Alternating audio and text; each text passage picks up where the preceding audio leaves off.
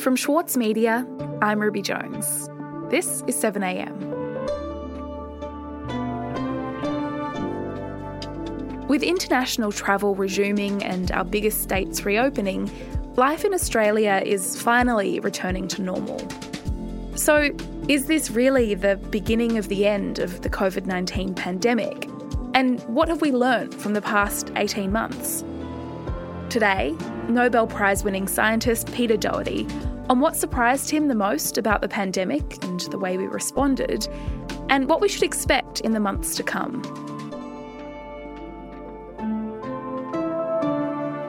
It's Wednesday, November 3.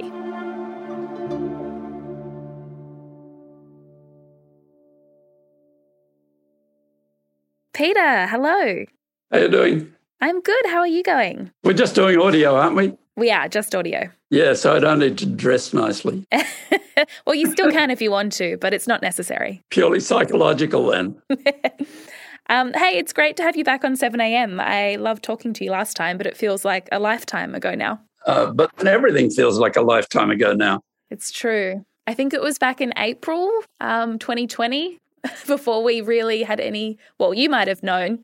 I had no idea what was about to come, but you probably had some sense of it, more of a sense than me. Yeah, some sense of it, but been a lot of surprises along the way. We've learnt a lot.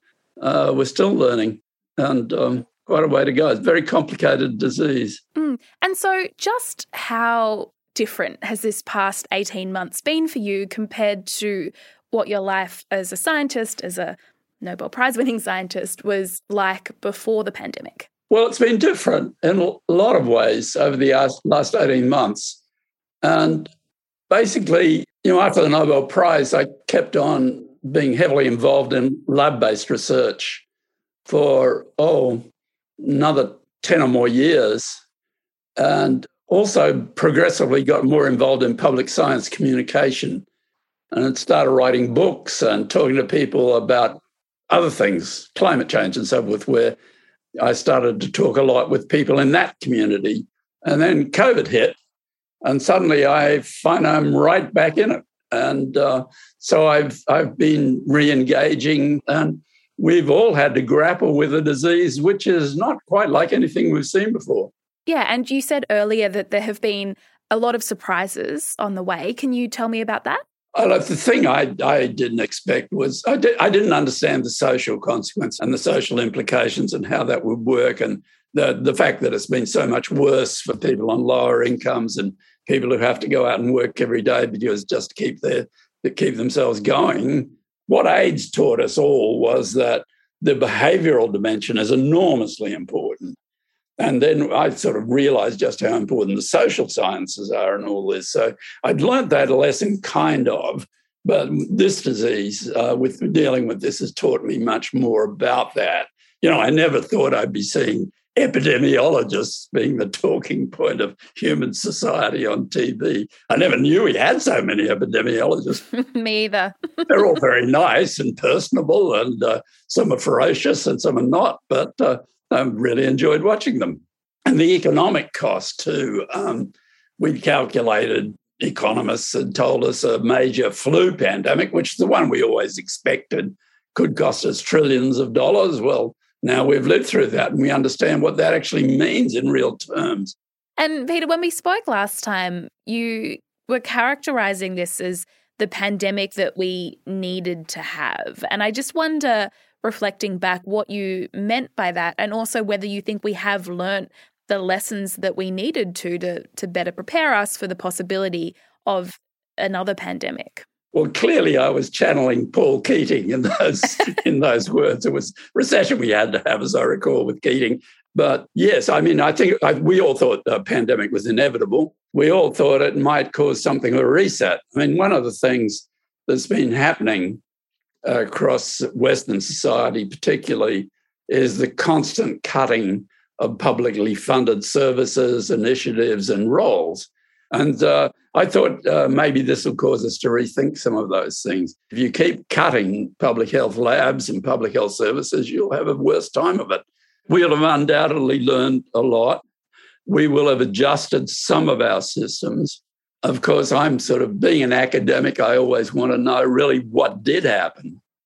And so I'd like to think that there'll be resources there for people who are in universities and other situations like that to really go in depth and look at what happened here. I think we need to look at it from the aspect of the medical science, of course, which we're pretty on top of, and that's a pretty, it's a very evidence-based world. But then I'd like to think we can really look at it from the point of view of the sociological consequences, the mental health consequences, the economic consequences. So I think it would be great if we could actually reflect on this, analyse carefully what's happened, and then come up with some sort of broader principles about how we handle one of these things. It's not the first pandemic we've ever had, but it's the first pandemic we've ever had in an era when we actually, in many cases, we've diagnosed everyone who's been infected with these PCR tests. So we'll know enormously more about this disease than we'll know about anything we've ever studied. We'll be back in a moment.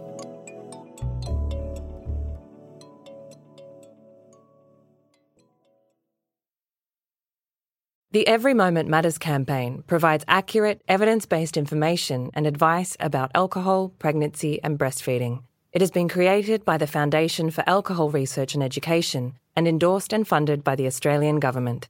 Alcohol use during pregnancy can lead to fetal alcohol spectrum disorder, or FASD, a lifelong disability. So make the moment you start trying the moment to stop drinking.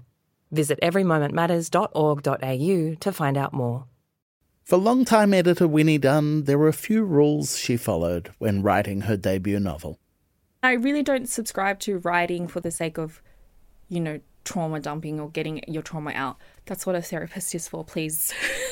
Please go see a therapist. We're very pro-therapy on Resource. If that's what you're using writing for.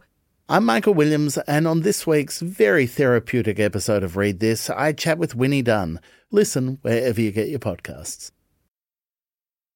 Peter, Australia is on its way to becoming one of the most vaccinated countries in the world, so I wonder what you think our responsibility is now to our neighbours who have lower vaccination rates, places like Papua New Guinea where vaccination rates are very low, for example. Just over 1% of the population there are fully vaccinated. So what happens if places like PNG don't reach the same targets as us? Well, we need to help where we can, obviously. I think we're going to stop making the AstraZeneca vaccine. It's a much cheaper vaccine. We could have kept making it and sending it out to these countries and giving them a lot more vaccination opportunities. We can't organise their healthcare systems, though. I mean, that's up to their governments. We can't organise the distributions of vaccines and all the rest of it.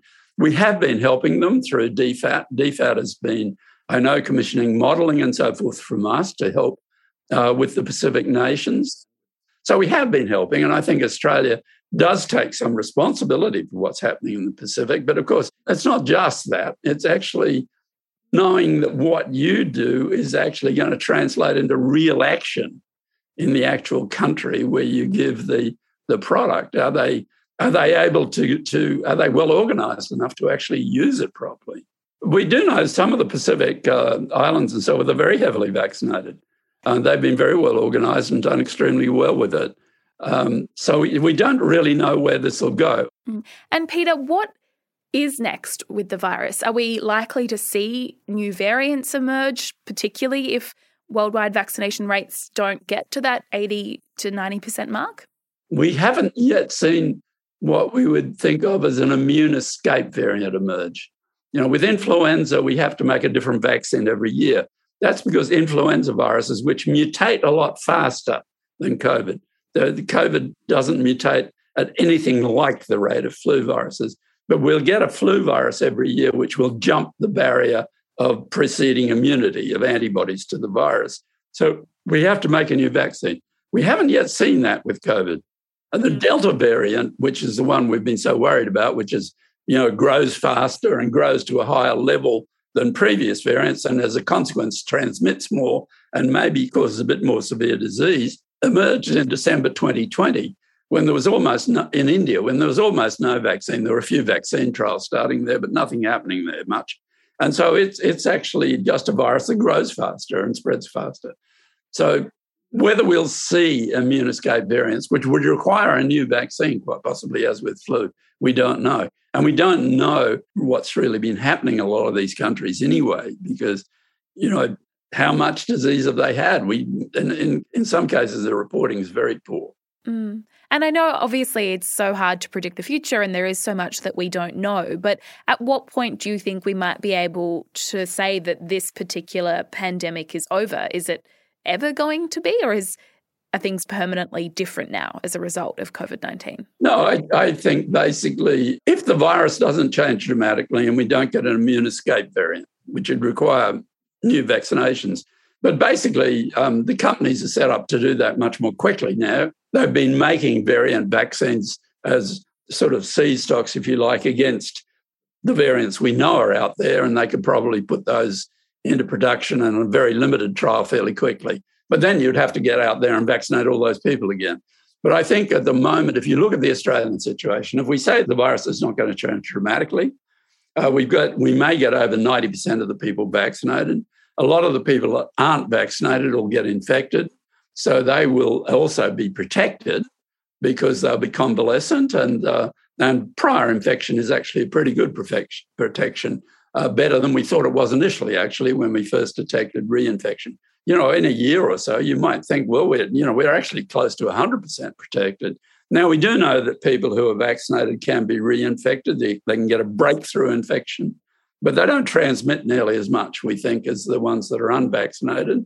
I think, though, that next year, if the virus doesn't change, then we give booster shots to the more vulnerable. We'll be looking at something that's much more like normal influenza, and, you know, people will catch it, they'll get a bit sick, they won't die, and it'll just be part of the background. We don't normally shut down human society for a virus infection. Mm. And as the pandemic does fade into the background, I wanted to ask you about something else that I know that you're very passionate about, which is climate change. That's really the next big challenge that we're all facing. Look, I mean, it is the great challenge for humanity. And when you're tackling something like climate change, you need policy settings that work. Now, the politicians are capable of acting effectively, as we've seen through COVID. There have been flaws in the way they've operated. They've been faults. They've made mistakes, but everyone does. They've listened to the medicos and the scientists and the epidemiologists and so forth. But it's for politicians to listen to expertise and then come to those conclusions that they think are politically appropriate. But basically try and get any politician in the federal government on the current government side to actually talk to a climate scientist. They won't talk to them. And by far the greatest challenge is not COVID, it's climate change. You can make a vaccine against COVID. You can get drugs against COVID. And you can declare it's over. It's not even like a war with climate change. You can't just declare peace and expect it to stop. I'm not going to be around to see what the consequences are, but I hope they're better than what I think at the moment. Mm. And Peter, Melbourne, where you live, is hitting its vaccination targets and is beginning to reopen. Life is largely returning to normal. What are you most looking forward to? Well, I'm most looking forward to my booster shot. Said like a true scientist. Vaccines have worked remarkably well on the elderly, and, you know, they protected a lot of people, though some frail elderly and so forth are still dying, and that will continue to happen. But I'd really like to get that booster shot before I fully engage back in human society, because it pushes your antibody levels right up. So my psychological breakpoint is not so much now, it's 6 months after my last vaccine shot, which is the end of the year, and I get a booster shot. And then I basically think that basically the only thing to do is go back to relatively normal life, quite frankly. Well, Peter, thank you so much for talking to me today. It's been a pleasure talking to you, first at the beginning of the pandemic and now hopefully at the end of it. Well, it's as Churchill said, are we at the beginning of the end or the end of the beginning? I think we're at the beginning of the end. I hope so. I hope so too. Thanks, Peter. Okay, bye.